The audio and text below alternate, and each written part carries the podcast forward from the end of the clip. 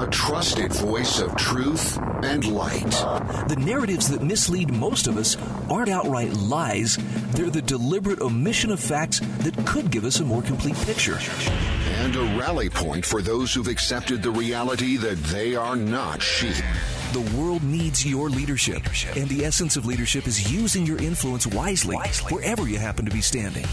This is the Brian Hyde Show. Hey, welcome to the show.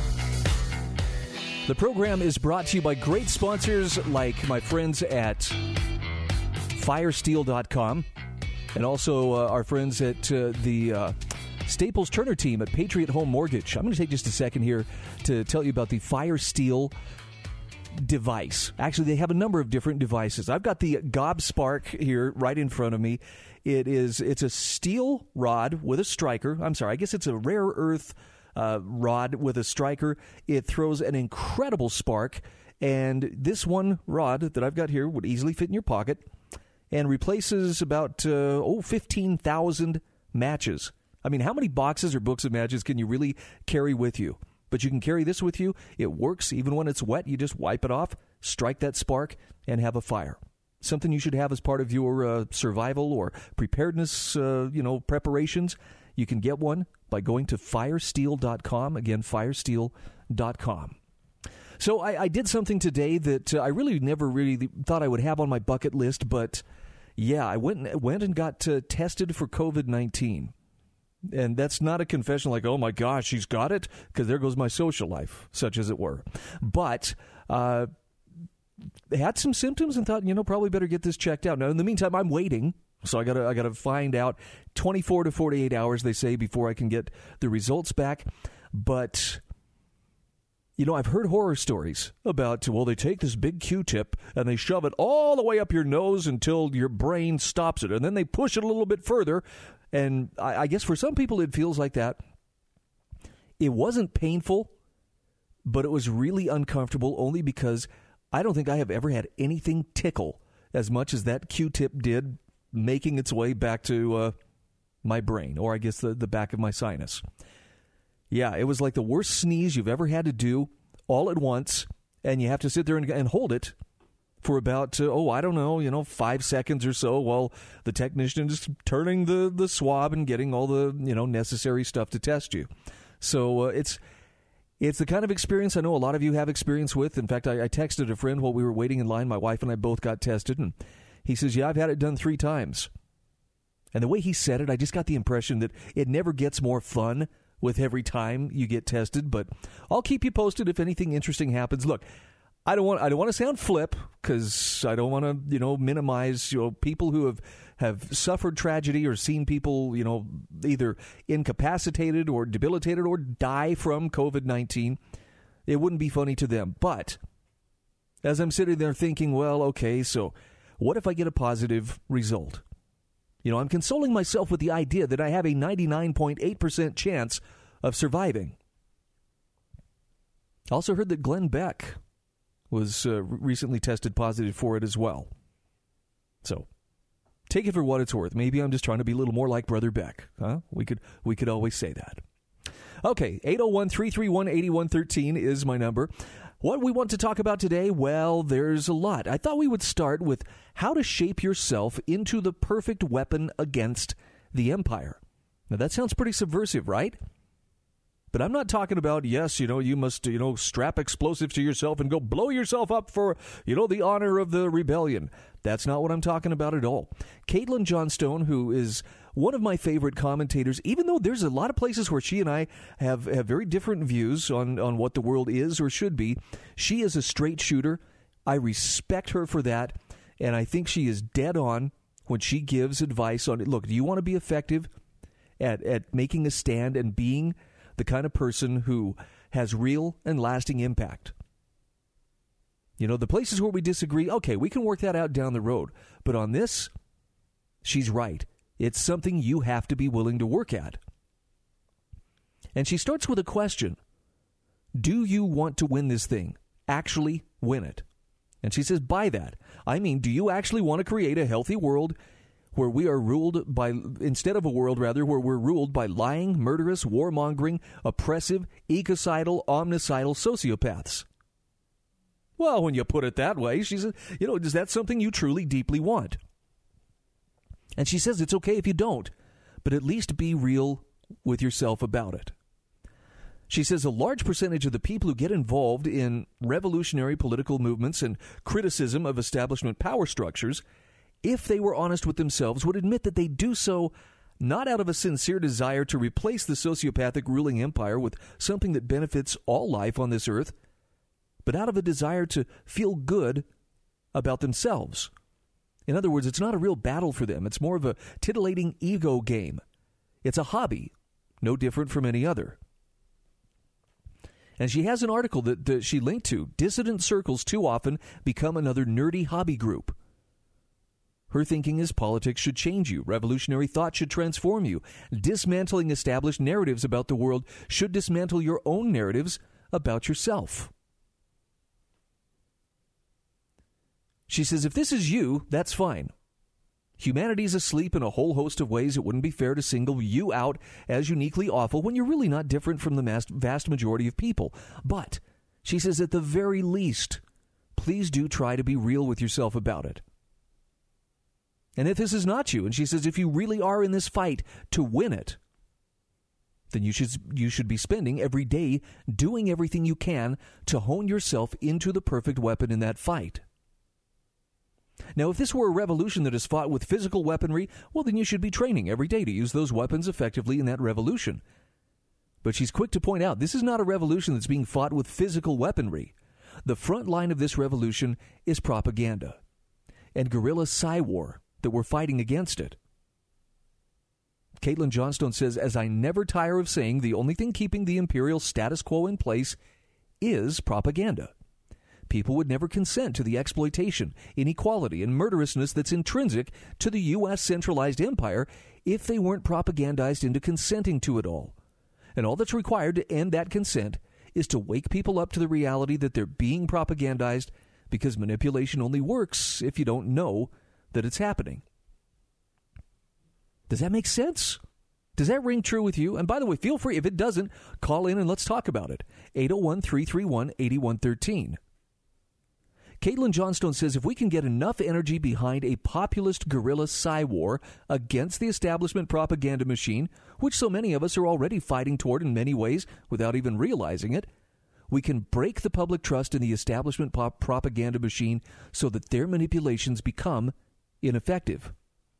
In a military revolution, you would train your body and your weapons to fight, or train with your body and your weapons to fight and kill the enemy. But in a psy-war, you have to train your mind. That means you have to educate your mind about what's really going on in the world. Never stop learning. Never rest in confidence you've got it all figured out. You can have the feeling that you totally know what's true, or you can have a humble devotion to trying to learn the truth as best you can from moment to moment. But she says you can't have both. You must hone your inner sense maker so that you can perceive reality lucidly amid the confusion and obfuscations of a society that's saturated in propaganda. You must train your mind to focus so that your mental energy is not diffuse.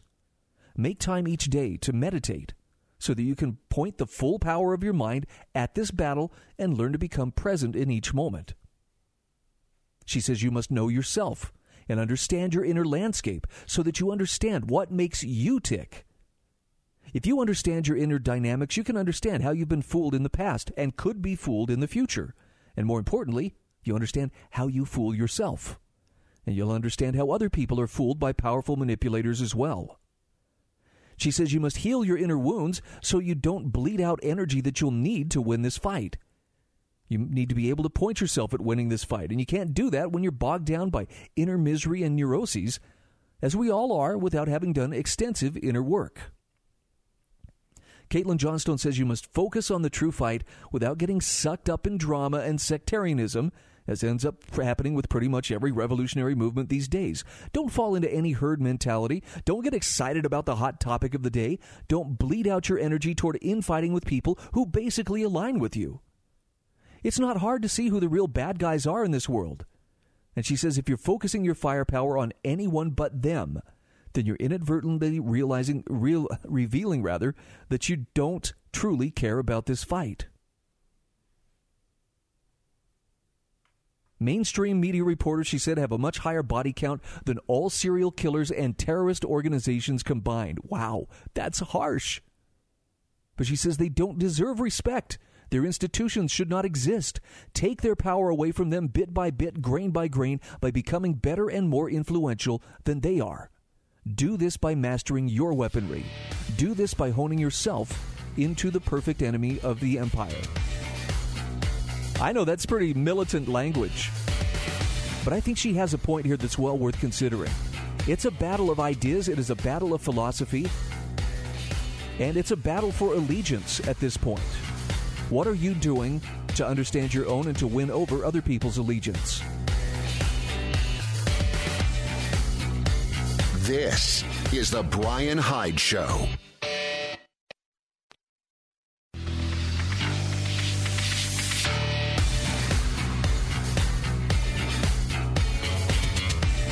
This is the Brian Hyde Show. All right, welcome back to the show. So, yeah, getting things started with a little column there from Caitlin Johnstone. I will include it in the show notes. I didn't read the whole thing. I just gave you some excerpts, but you can find the show notes at the brian hyde show dot com. You'll also find some other great articles that we may or may not have time to get to in the remainder of this hour. The idea here, and I look, I... I kind of hesitate to use, you know, this very militant language. This is war. We got to fight ourselves with a weapon. You know, there's there's so much. You know, politicians use this particularly around election time. You know, everything is just so militant in the way that they talk.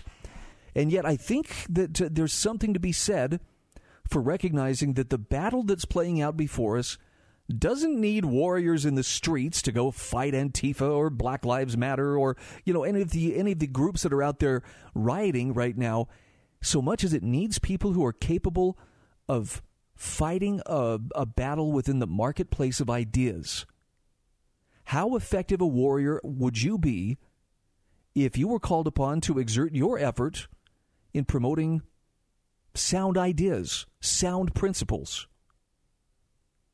Oh, don't worry. I feel I feel the, the weight of that challenge, too. Like, I don't know. I, how, how good would I be? How effective would I be?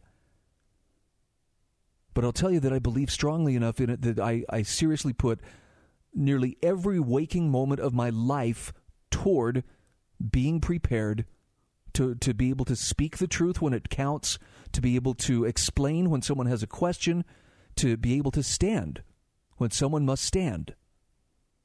And I don't see any of that like, yeah, it's just as easy as, you know, falling off a chair. It's not. You can't share something. You can't share light that you yourself don't have. And so if you feel a little bit deficient, maybe that's a call to step your game up, step up your understanding. Let's open up the lines here. eight oh one, three three one, eight one one three. Ray is standing by. Ray, what's on your mind today? Thank you, Brian. Um, wow. My mind is racing. Now, you said, you said her name is Caitlin Johnstone? Johnstone. Yep, she's from Australia. From Australia. Wow, I've got to look into her. She has really got my mind racing. Um, let me see if I could cap this uh, um, in a small way. Um, now, I'm going to warn you, Ray. Caitlin, Caitlin is uh, she's a very direct writer, meaning that uh, this is my this is the only warning I will offer. Sometimes she uses pretty salty language to get her, her point across. But she's a clear oh, really? enough and, and straight enough shooter that uh, that I'm, I'm willing to endure the occasional F-bomb that, that sometimes crops up in her columns in order to get to the truth that also crops up in, in her uh, her columns. Well, I appreciate that. And that's okay, because I work with truck drivers. Okay, I, well, uh, then yeah, I, I your, your immunity is probably higher than, than some then. I, I try very hard not to absorb that, because when I'm at church with my neighbors, I don't want to slip some of those words in front of the kids and everything. But uh, let me see, to the point. Um, okay, growing up, sure. I mean, situational ethics. I mean, you know, what's the world about? Um, experiencing everything. You know, getting my hands burned many, many times in the fire.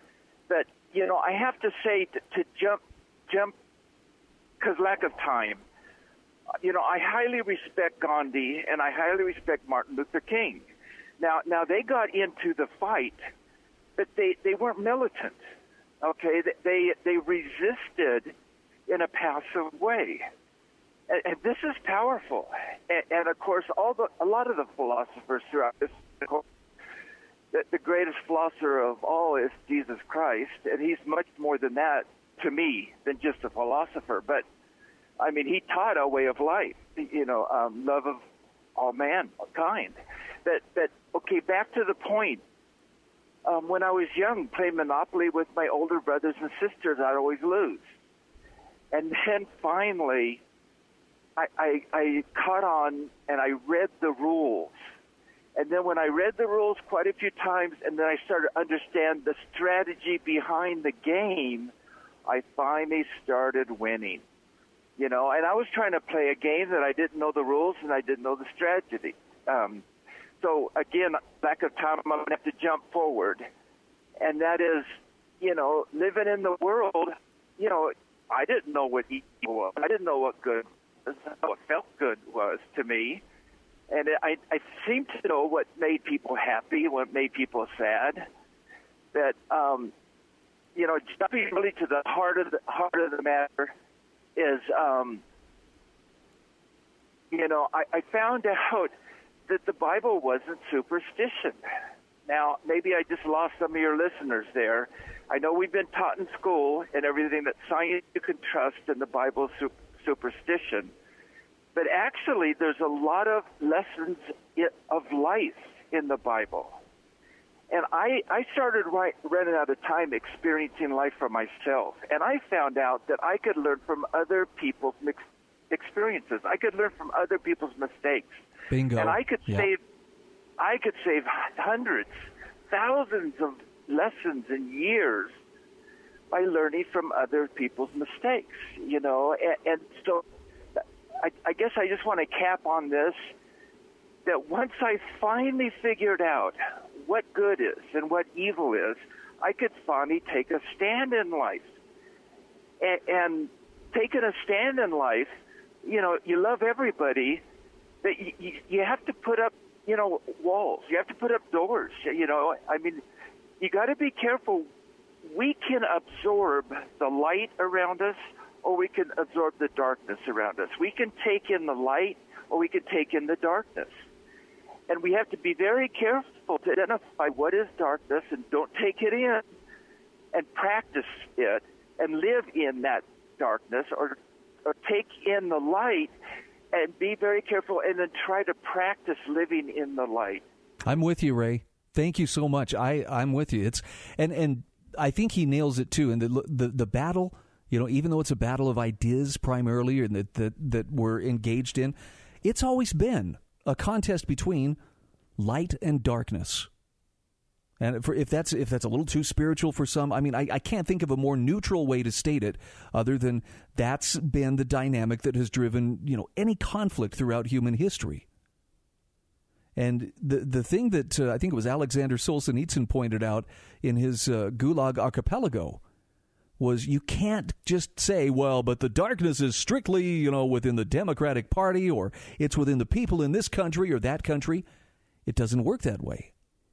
That battle between light and darkness, that battle between good and evil, the line between those two concepts goes right through the middle of your heart and my heart, which means every one of us has some amount of influence on whether or not evil will enter the world through us. Now, here's the key. You're not going to stop evil from entering this world. It's a part of this world. It's a part of this realm, if you will. And it's a necessary part. But the best people you meet are the people who have learned that, yes, I could choose to be a not good person, but I choose to be the best person that I can be because I'm determined that uh, I'm not going to let darkness come into this world through me. We're all somewhere on that continuum. We're all somewhere, you know, in, in terms of learning, you know, what our what our job is or what our role is, our mission, if you will.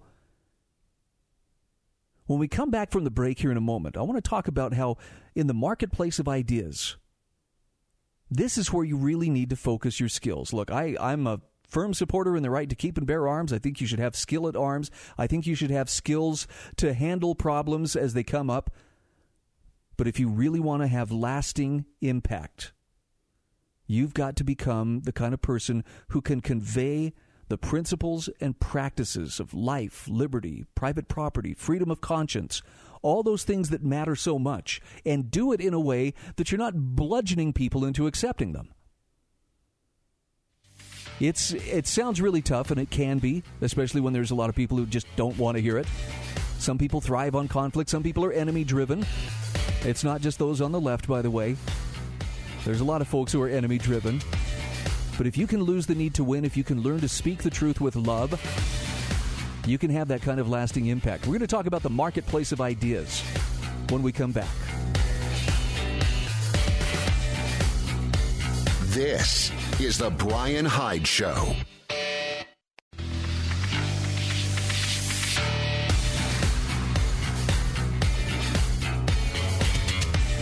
This is the Brian Hyde Show. eight oh one, three three one, eight one one three if you'd like to call in. If you're catching the podcast, that's not going to be an option. But I do appreciate you listening and joining our growing gathering of wrong thinkers. It's good to challenge the narrative, and it's there's something very interesting that happens when people do stand up, and I don't mean, you know, get militant and get out there with pitchforks and torches and, you know, bare knuckles in the streets, but just simply when you bring something to the marketplace of ideas, it makes things happen. Here's a, here's an example of it.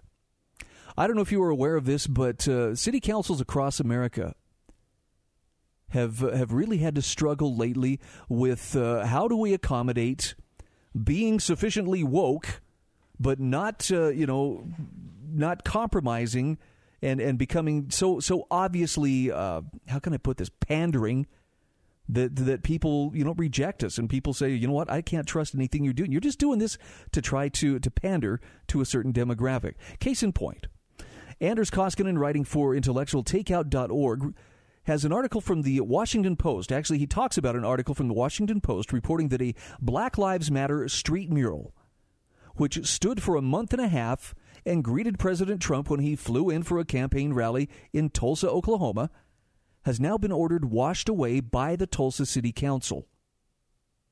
Now, you're probably asking yourself, whoa, why would they do that?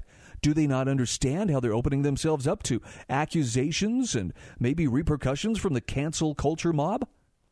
Well, it wasn't a change of heart on the B L M message. Tulsa County Republican Party officials had apparently approached the Tulsa City Council and said, hey, we were wondering about the possibility of painting Back the Blue on a nearby street in support of the Tulsa Police Department. And the city council refused, despite having turned a blind eye to the permitless Black Lives Matter mural for weeks. Stuck in a double standard, they ordered the removal of the existing mural. And the point here that Anders Koskinen is trying to make is that city councils across America seem intent on proving the best cure for a bad idea is a good idea, but they're going about it in a kind of interesting new way. Now, Councilor Connie Dodson, according to the Washington Post, said, oh, I applaud it. It's great. But at the same point, it comes down to, yes, if you allow one, then you have to allow all of them. And I guess last week, a similar decision was made by city officials in Redwood City, California, after a local attorney requested permission to paint MAGA twenty twenty on a street neighboring that city's own Black Lives Matter street mural. Now, Anders Koskinen says the effectiveness of asking to paint a mural with slogans countering the political aims of Black Lives Matter is in sharp contrast to vandalism attempts to cover up their street art. And you've seen that happen as well. For example, the mural in front of Trump Tower in New York City has been defaced multiple times, and it just keeps getting repainted with the latest vandal being arrested and charged with criminal mischief. How dare you vandalize someone else's vandalism? In Cincinnati, the artists of a B L M mural are restoring their vandalized work, even while police are investigating the crime. Meanwhile, a district attorney's office will be charging the vandals of a Black Lives Matter street mural in Martinez, California, with three misdemeanor counts, including a hate crime. Now, if they're convicted on those charges, that could mean up to a year in jail. Anders Koskinen says attempts to place contrary speech on America's city streets have been very effective at countering Black Lives Matter's rhetoric. Mere vandalism, on the other hand, just served to re-energize B L M supporters and cost vandals a great deal as they run afoul of the law. So despite what you may have heard in contemporary political movements and the mainstream media, there's still a right and wrong way of doing things. America has always valued the free exchange of ideas, the marketplace of ideas. And Anders Koskinen says now is not the time to abandon that. He brings a quote from Oliver Wendell Holmes. It was a dissent written in Abrams v. United States. Supreme Court Justice Holmes stated, "To allow opposition by speech seems to indicate that you think the speech impotent. As when a man says that he has squared the circle, or that you do not care wholeheartedly for the result, or that you either power you, you doubt either your power or your premises." But he says when men have realized that time has upset many fighting faiths, they may come to believe even more than they believe the very foundations of their own conduct, that the ultimate good desired is better reached by free trade in ideas, that the best test of truth is the power of the thought to get itself accepted in the competition of the market, and that truth is the only ground upon which their wishes safely can be carried out. That, he says, at any rate, is the theory of our Constitution. It is an experiment, as all life is an experiment. Every year, if not every day, we have to wager our salvation upon some prophecy based upon imperfect knowledge. And while that experiment is part of our system, he says, I think that we should be eternally vigilant against attempts to check the expression of opinions that we loathe and believe to be fraught with death, unless they so immediately threaten immediate interference, or so imminently threaten immediate interference with the lawful and pressing purposes of the law that an immediate check is required to save the country." End quote. So if we are to lose this theory of our Constitution, says Anders Koskinen, this belief in the marketplace of ideas, our rhetoric, already toxic enough, will only get worse. Perhaps instead of dealing with those with whom we disagree by shutting them down, we would be better off to propose alternatives. He says at this stage of America's political life, how many of us can even imagine a world in which we build up instead of merely tear down? So put in a call to your city council. Perhaps a line of reason rather than a violent emotion is just the thing they need to have the courage to utilize their own common sense. And he says it can't hurt to try. I do like that approach, and I think it's far more effective. And it does show, too, that in some cases you're going to find that uh, there's a very clear double standard at work. You may actually force their hand to where they have to show, yeah, we have a double standard here. Kind of like we saw with, uh, you know, it's okay for people to go out and protest, but it's not okay for you to get together and say, hey, government, your response to coronavirus is killing our businesses or killing our ability to, to gather to worship. Rather than a head-on assault, I like this approach a lot better.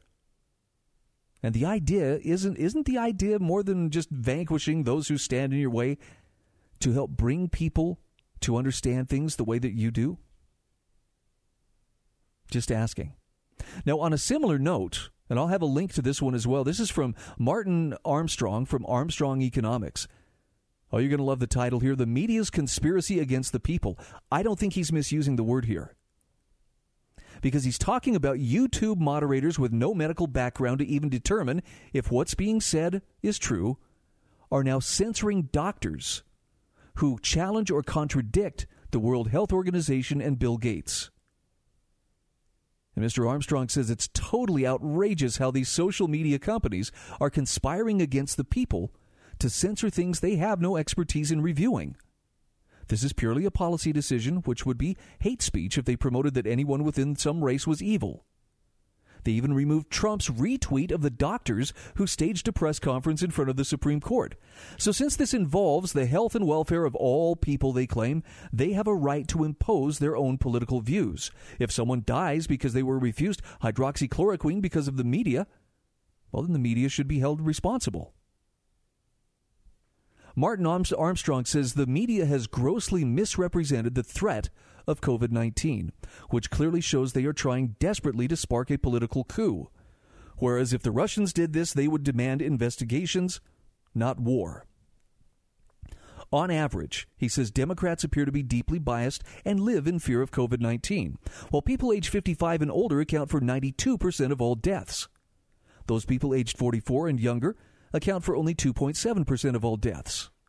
Democrats have been seriously misinformed and overestimate the risk of death from covid nineteen for people under the age of twenty-four, assuming it's a fifty-fifty chance when the real risk remains people age sixty-five and older.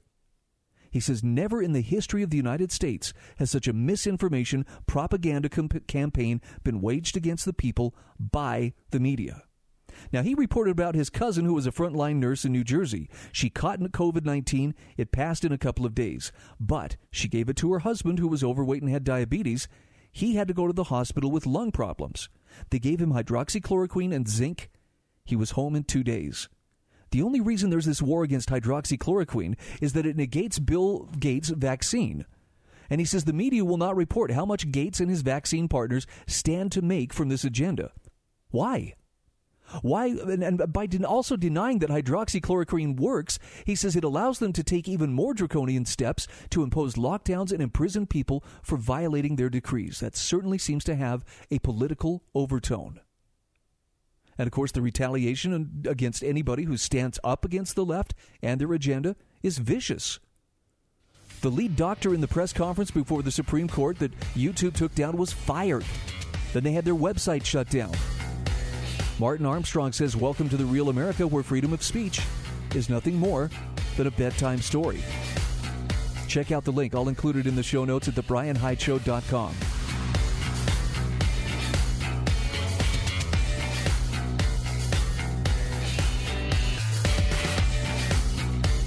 This is The Brian Hyde Show.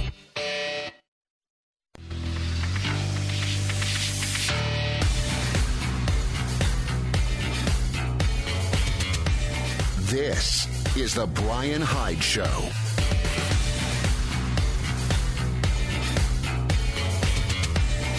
Hey, once again, welcome back to the show.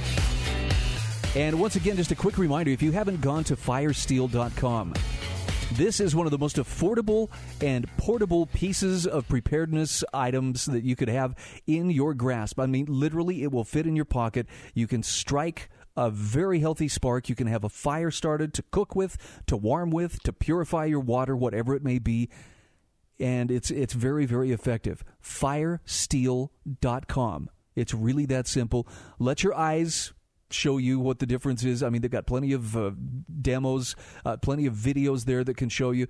And you really should uh, consider this. Maybe this is the kind of gift you should be giving, uh, you know, for the gift-giving season that's fast approaching.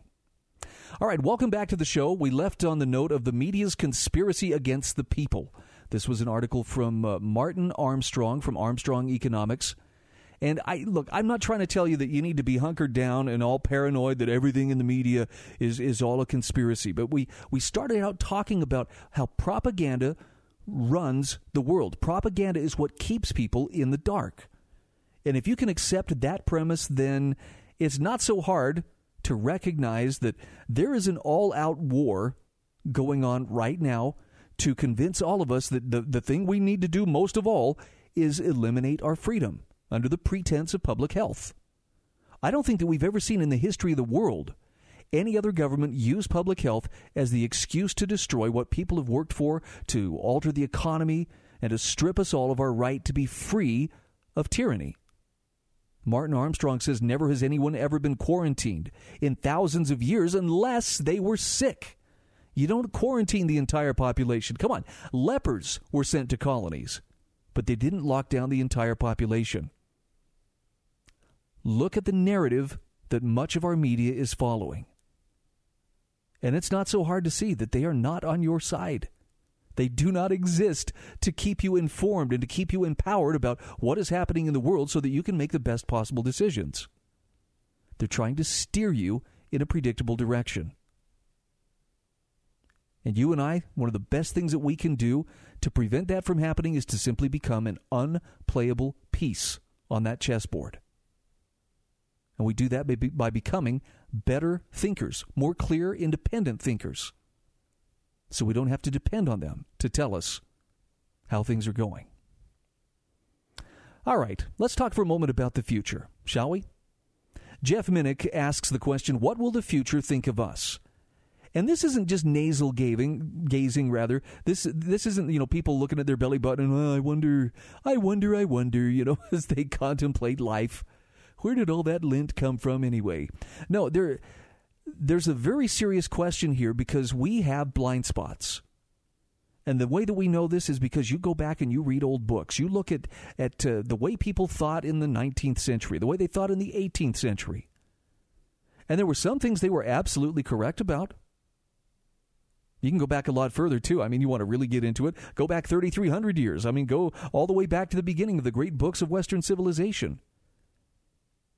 Every society, every civilization has its blind spots. So it's pretty safe to assume, since we are human beings, after all, we have them as well. And C S. Lewis used to talk about how sometimes we find ourselves in a position of, uh, I think he called it chronological snobbery. Well, yeah, but those people were a bunch of backwards rubes wearing their togas and, you know, with grape leaves in their hair and blah, blah, blah. They they were they were so less enlightened than we were. And and if that's the way you feel, I would say, okay, well, when's the last time you picked up anything written by those ancient Romans or those ancient Greeks? Because you'll find it is not, this is not kiddie stuff. This is not, uh, you know, your basic reading primer that you uh, picked up in school. If they were that primitive, you would think we'd have an, we'd, we'd probably give out an extra box of crayons with every book, every volume rather of the, the great books of Western civilization. But we don't. And if you've read it, you understand what I'm talking about. It is, there was some very serious contemplation.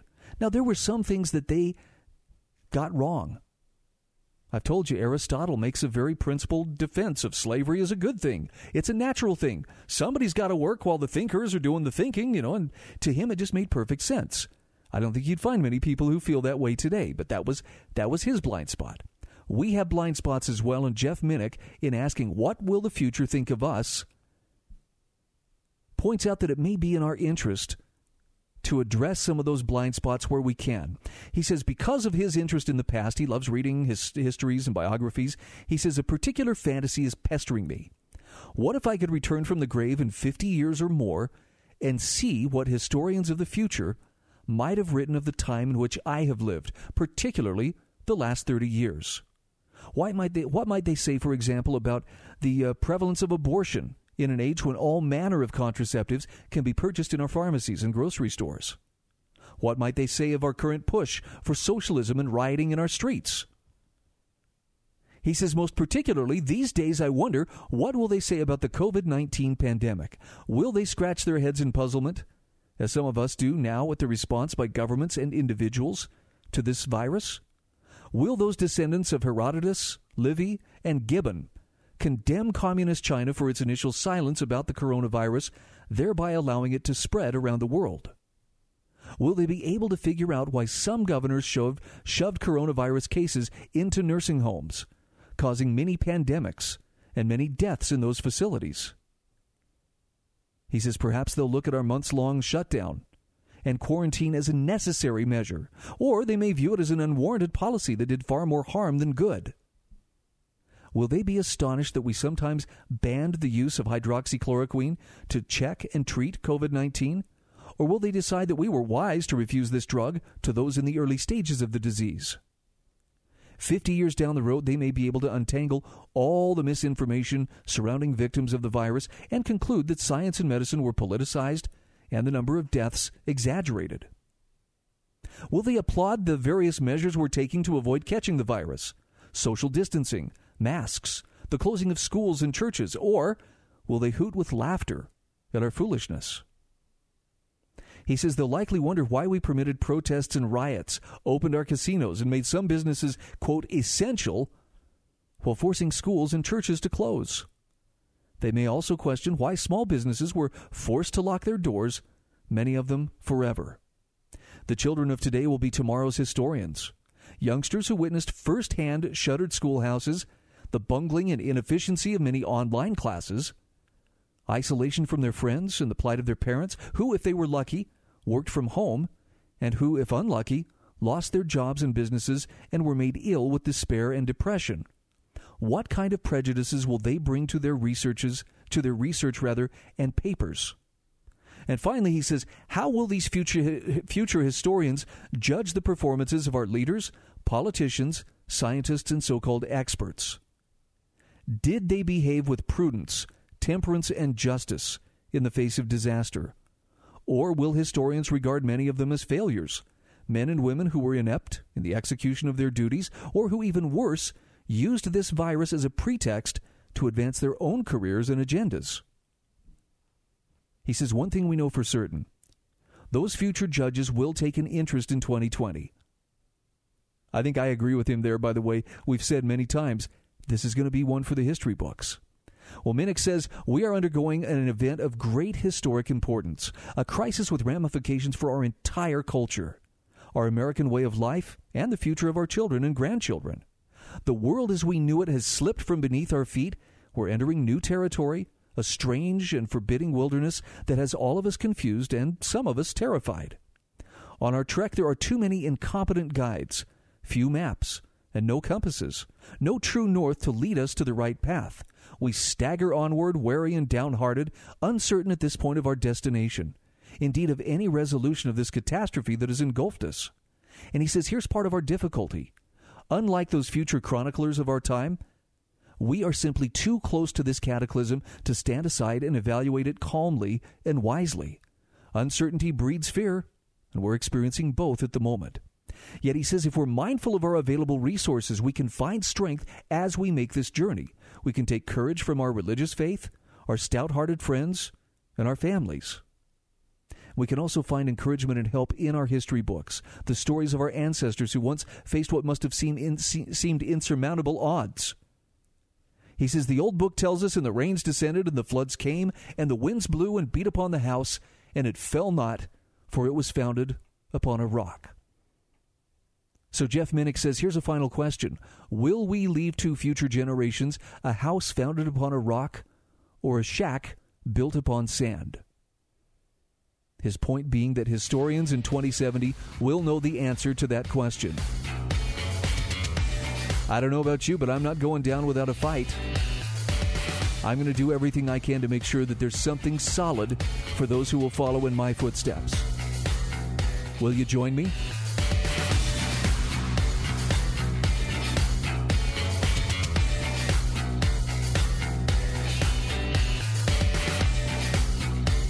This is the Brian Hyde Show.